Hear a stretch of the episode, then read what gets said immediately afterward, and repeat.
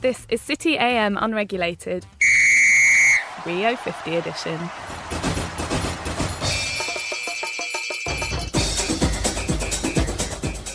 I'm Emma Haslett, digital editor at City AM, and I'm joined today by Frank Dalleres, sports editor of City AM. We've compiled a list of the 50 most marketable athletes at the Olympic and Paralympic Games. So, who are the top athletes? Who are the top countries? And which are the top sports? Welcome to City AM Unregulated Rio 50 edition.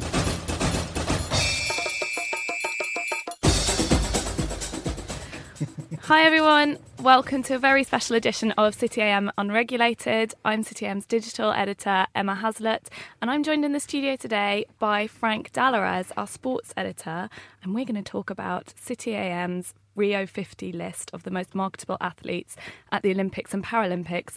Frank, can you just explain a little bit more about the list? Hi Emma, yes, uh, we did a survey of experts in the industry because we wanted to find out who the most marketable athletes were going to be at uh, this month's Rio Olympic and Paralympic Games. So we asked um, eight experts from sponsorship, marketing, management, and PR to make nominations, whittle down the list to 50, and then put them in order. And we're joined by one of them today. It's John Izzard from Synergy. He's going to explain exactly why they've come up with this order. Yeah, I'll try. in in the in the top list, I think I guess the I guess the main the main factor is that Bolt was never going to be far from the top. You know, Yeah. there's there's no there's no way of thinking about the Olympics these days without thinking of Usain. You know, the records, whether it's the gold medals, whether it's the charisma. Um, so I guess without spoiling it for anybody, you know, seeing him at number one was gonna was almost a felt like a fait accompli. But number two was Neymar. Can you explain a little bit about why that was? Um, oh, Neymar, Neymar. If you're a football fan, uh, you'll you'll definitely know know him by face, by possibly haircut, by silky skills and tricks alone. but Brazilian homegrown talent, amazing, amazing player. Uh, who probably has a lot to prove at this games. Uh, you know, Brazil hosted the World Cup uh, in 2014, and they sort of had a bit of a meltdown, really. Um, Neymar, Neymar kind of came out of that largely unscathed because he was he was injured for the seven-one mauling by Germany, but I think he wants to lead his team to to you know to actually something meaningful. He's a marketeer's dream. And, and Frank, can you tell us a little bit more about how you put the list together? Um, we, we went out to the industry and asked uh, people from various different sectors of sports business, so marketeers, sponsorship, uh, management, and PR, uh, and uh, some some from academia as well. And they initially made a list of nominations to be on a long list. They then whittled down that long list to a short list, and it was this 50 man short list that they then eventually helped to rank um, using aggregate scoring, which is what's given us the Rio 50 that we that we see today. Did anything surprise you about it? Well, I thought it was interesting that track and field was the most uh, dominant sport. If we look at it by sport, there's 15 from track and field, and the next biggest was six from tennis. And um, you know, track and field not being a sport that really is in the spotlight uh, 365 days a year, or even necessarily every year, um, it's probably really only the, the World Championships and the and the Olympics that really capture the imagination. Um, that was interesting. Um, I mean, one of the explanations I think is because athletics covers quite a lot of disciplines, and there are a lot of track and field competitors at the games anyway. So in that in that sense, it was to be expected. But um, but but I'm sure there's there's more to it than that, and perhaps John can fill us in. I I I think it's an interesting uh, an interesting point. Yes, there's no there's not that much track and field, uh, you know, outside of games time. You know, World Championships, Euros, etc. But uh, you don't really think about it. It doesn't have that following, um, which is probably difficult for for some people to to understand. Uh, but the I'd say that track and field, one way or another, is probably almost a shortcut in most people's minds to what the Olympics represents. They think of they think of it in that way. It's the it's the climactic moment of the games. You know, the hundred meters is the must see TV. Super Saturday is what people sit in to be at. Um, I I think that it also reflects uh, the timing of, of, of, of when the athletics events happen. It sort of reflects the way people consume the games. You start out the games te- te- technically sort of tends to start a bit slow burn with you know swimming bits things like that people getting into it slowly and by the end of it you have a critical mass who've sort of plateaued to to be a part of those really big really big kind of appointment to view occasions At the at the 2012 Olympics, it certainly felt like people wanted those athletics tickets more than anything else. Everything else was not a sideline, but but less kind of exciting. Is that is that going to carry on in Rio? I mean, is it something that happens every time? I think I think as John says, I mean, when you think about the Olympics, you tend to think about the athletics. It's the 100 meters, it's the 100 meter relay, 400 meters, 1500 meters, things like that. Those are the iconic Olympic events. So, yeah, I think when you are thinking about what you want to see at the, at the games, that's Yeah. that's the unique selling point. Um, the thing that really interested me was that if you look at the top two, so again going back to Bolt and Neymar, they had a lot of sponsorships. Do brands, you know, when somebody has quite a few names already to them, do you, do brands still want to pile on top? Why have they got so many? I mean, they why have they got so many? They, I mean, probably someone like Bolt. Uh, uh, it's a, it's a just difficult one actually. catnip for brands. He's he's a really he's a really charismatic guy. That helps. Uh, he's uh, so personality wise. When when we looked at some of some of the criteria for ranking, you know, which were things like performance credentials, things like how's he going to perform at Rio, things like you know what's his backstory and what's his what's his personality like? He aces pretty much all of those. And so you just look at that and that kind of explains why he's he's such uh, sort of uh, such a popular guy for brands. But I think you would think about it twice if you're looking at if you're looking at uh, endorsing somebody who has a huge stable of brands because how much of them is there to go around Yeah. realistically you know whether that's appearances whether that's what they're going to be saying on social media with with one brand versus another what stories you can tell with them that haven't been told by somebody else which is everything a brand wants to do effectively I guess it's more slices of a pie. yeah but you know we we live in a world where you want to be quite open and authentic and and and tell genuine stories and are there as many left to tell if Gatorade have told them or if Nike have told them you know if if Pepsi have been all over it or whatever so yeah that's that's the that's the question presumably, you know, if you, if you're an athlete, your career has a kind of finite end. So, do you think Neymar and, and Bolt are just making the most of their situation? They can just they're they're getting as much as they can right now because they're aware that they've only got a certain amount of time to be cashing in. I guess. Uh, I think for someone like Bolt, I would agree with that more um, because, you know, for someone like Neymar, you're talking about, uh, you know, exorbitant sums that he's earning every week. Um, he doesn't need to earn the, the huge sums he does from his, from his, uh, you know, you know, from all the endorsements that he, he has. It's a difficult life. Someone's But you know, if someone's going to pay you for it, then you, you then you might accept it. You know, and he might really believe in some of those sponsorships. He might really want to work with them, and you know, that's a there is there is a side to that. Um, for for for Bolt, I think, yeah, definitely he'll he'll be wanting to make sure he's he's making the most of his of his worth while he's at you know the apex of his career. Um, Frank, talking about gold medals, um, do you think they have a bigger effect on how much brands are willing to pay? A bigger effect. I mean, they. I think when you're looking at Olympic athletes, it's almost the defining measure of how successful you've been in your career. Did you win any gold medals? If not, were you? Did you get silver or bronze? Do they add the zeros to their sponsorship deals? I, I think. I think. Yeah, I think for a lot of these athletes, it probably makes a difference between getting a, a top sponsor and not getting one at all. Um, we sort of take it for granted. I think with a lot of the Team GB athletes that we that we sort of think of now um, as having a lot of sponsors, but that's that's because we've really been following them since London 2012 and just before that when sponsors piled in on them. Before that, I don't think you'd have seen any, anywhere like the number of sponsors associating themselves associating themselves with with British athletes. So yeah, I think it is a major major factor, especially when you're talking about say athletics, which as we said is so key to the Olympics. Obviously, we don't know a lot about the kind of sums that we're talking about. John, you probably do, but can't comment on that. But um, you know, when do you think the London 2012 has kind of added extra zeros to those figures that are being paid to Team GB athletes?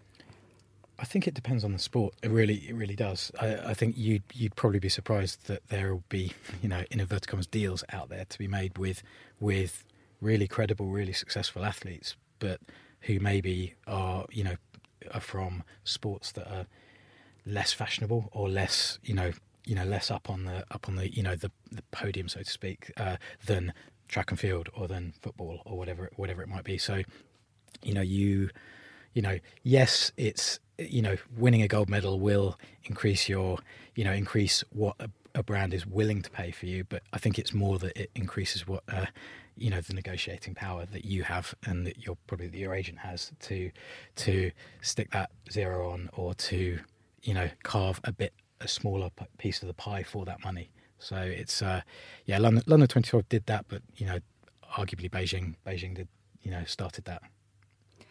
Um, the D word, doping. Frank, we we didn't see many Russians on that list. We didn't we didn't see any Russians on that list, which um, I think is probably explained by by two factors. One of those is the fact that uh, there are obviously fewer of them going to be there uh, due to all the all the doping business that uh, Russia's currently dealing with. Um, but the other factor is that that there are relatively few Russian athletes who probably are internationally recognised.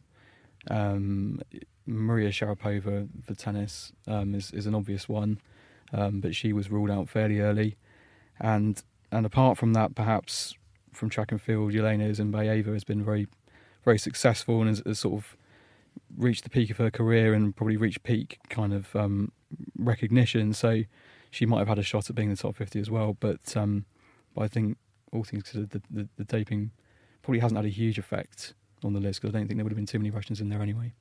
Are there any sponsors who who haven't been freaked out by the doping allegations? Not just with Russians, I guess, with other nationalities and sports as well. I guess cycling is the big one.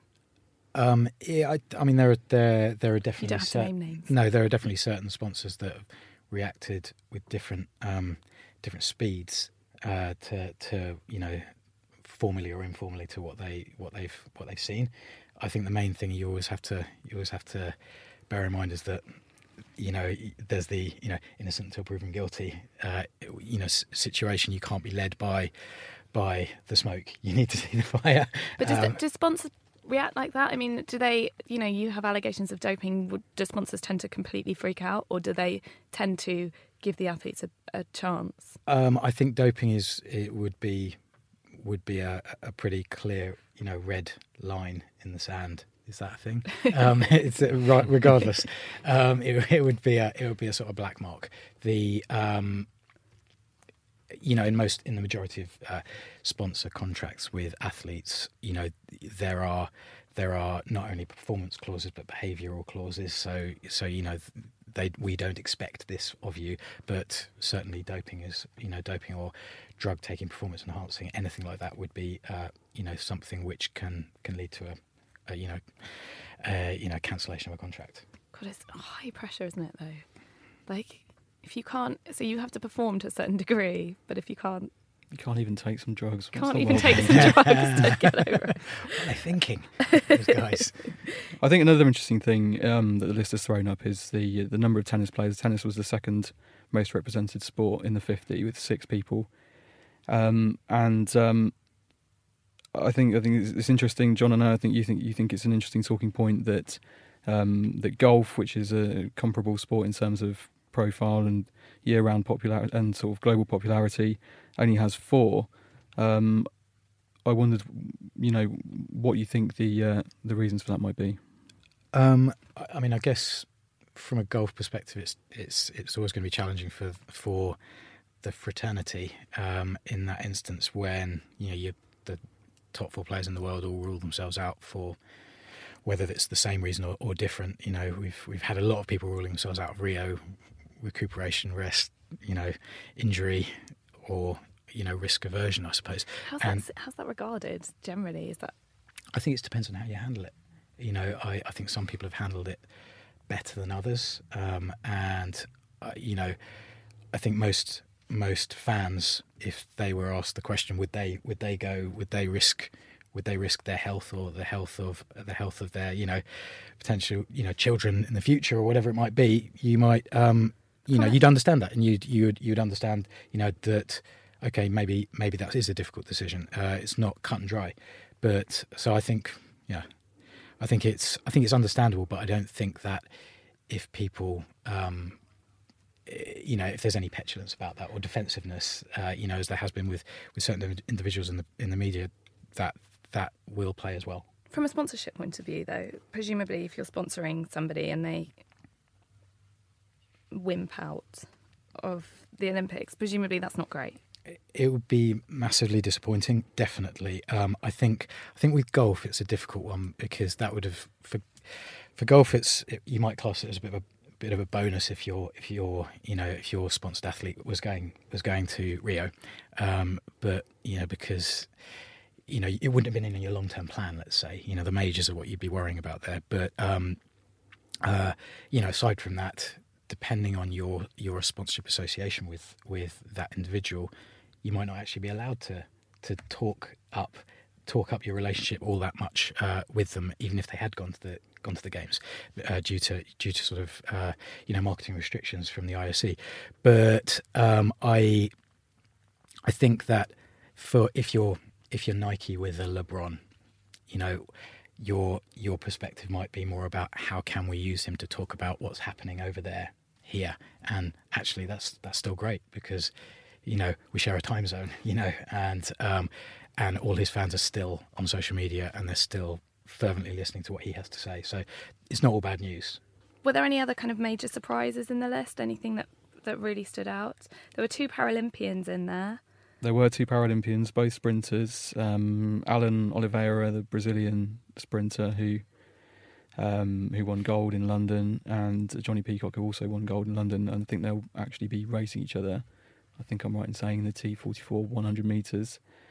Um, and yes, I mean there was there were other Paralympians in the long list who came pretty close to making the, the top fifty. Um, but yeah, there were just, just the two um, in in the final fifty, and I mean,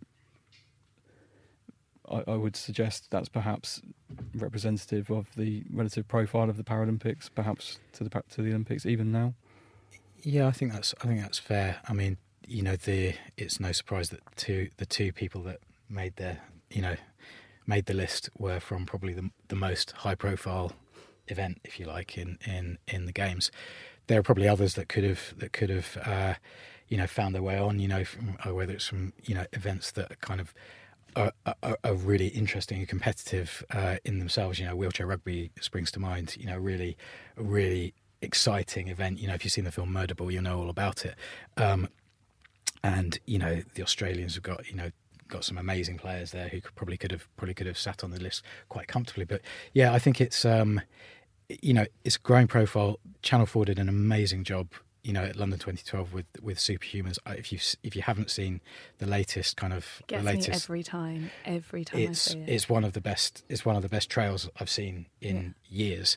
Uh, but that's that's kind of you know these are these are these are steps that that uh, that are being taken by forward thinking, you know, forward thinking broadcasters in this instance to to reposition something as not an, not a sort of a you know a little extra at the side of the Olympic Games, but but something in itself that is not is neither brave nor you know to be lauded and applauded. It's to these are the best in the world at what they do, and they're better than any of us at what they do. Are those deals increasing though? Are you seeing more de- deals for people for Paralympians? Um, I not I wouldn't say I wouldn't say necessarily, um, but you know that's that's not to say that uh, moments like the Paralympics coming around don't don't don't provide occasions to to you know provide occasions for brands the right brands to uh, work with them. Okay, Frank, anything else to add? I think we might just touch on the the breakdown of nationalities. I mean, the Team USA is by far the uh, the most represented there with 15, um, although Team GB has 11, and then after that, the next the next most has four. Um, I, I, would guess that uh, Team GB has so many partly because this is a British-based survey, and we, we asked a lot of British-based people. Um, but also because Team GB is awesome. But also because Team GB is is is having a great time. Obviously, we're, we're wildly successful at London 2012, and and I think I think I'm right in saying it would be unprecedented for uh, a nation who's just hosted the Olympics to then go and do better in the next one. So I think it'd probably be unrealistic to expect them to do as well or better. But they're hoping it's going to be their best away Olympics in terms of medals won. And personally, I think that's not unrealistic. I think with the um, the sort of athletes they've got on the team. A lot of the guys who won gold last time, there's no reason why they shouldn't win gold this time, especially on the track. Um, and the, the, cycling team, especially, is absolutely stacked full of medal potential. So even yeah, without I think Victoria Pendleton, even without Victoria Pendleton, yeah, yeah. I mean, it, yeah, it's you know Chris Froome's won three Tour de France's since then. So um, there's yeah, there's there's definite potential to I think be the best away games. Yeah, I think I mean home, home games, home advantage, uh, as you know, it was termed back then. You know, it's it's a you know it's a supercharger for performance, and you know, but even then, you you know there was a there was a sort of a public sort of drawing of breath, waiting for that first medal, let alone first gold. You know, and uh, you know we all remember it, but it's uh, it's a you know it'll be the same. It'll be the same in Rio. You know, waiting for someone to kind of break the duck and you know start the you know medal rush hopefully mm-hmm. but you know just take the pressure off other people and let us let them know that you know we can still do that well i think froome goes on saturday in what is the first main day of, of, of real event competition. So I think there's every chance he could get us on the get us on the board early doors. Frank, thank you very much. John, thank you very you. much for coming down. Um, this has been City AM Unregulated Rio 50 edition.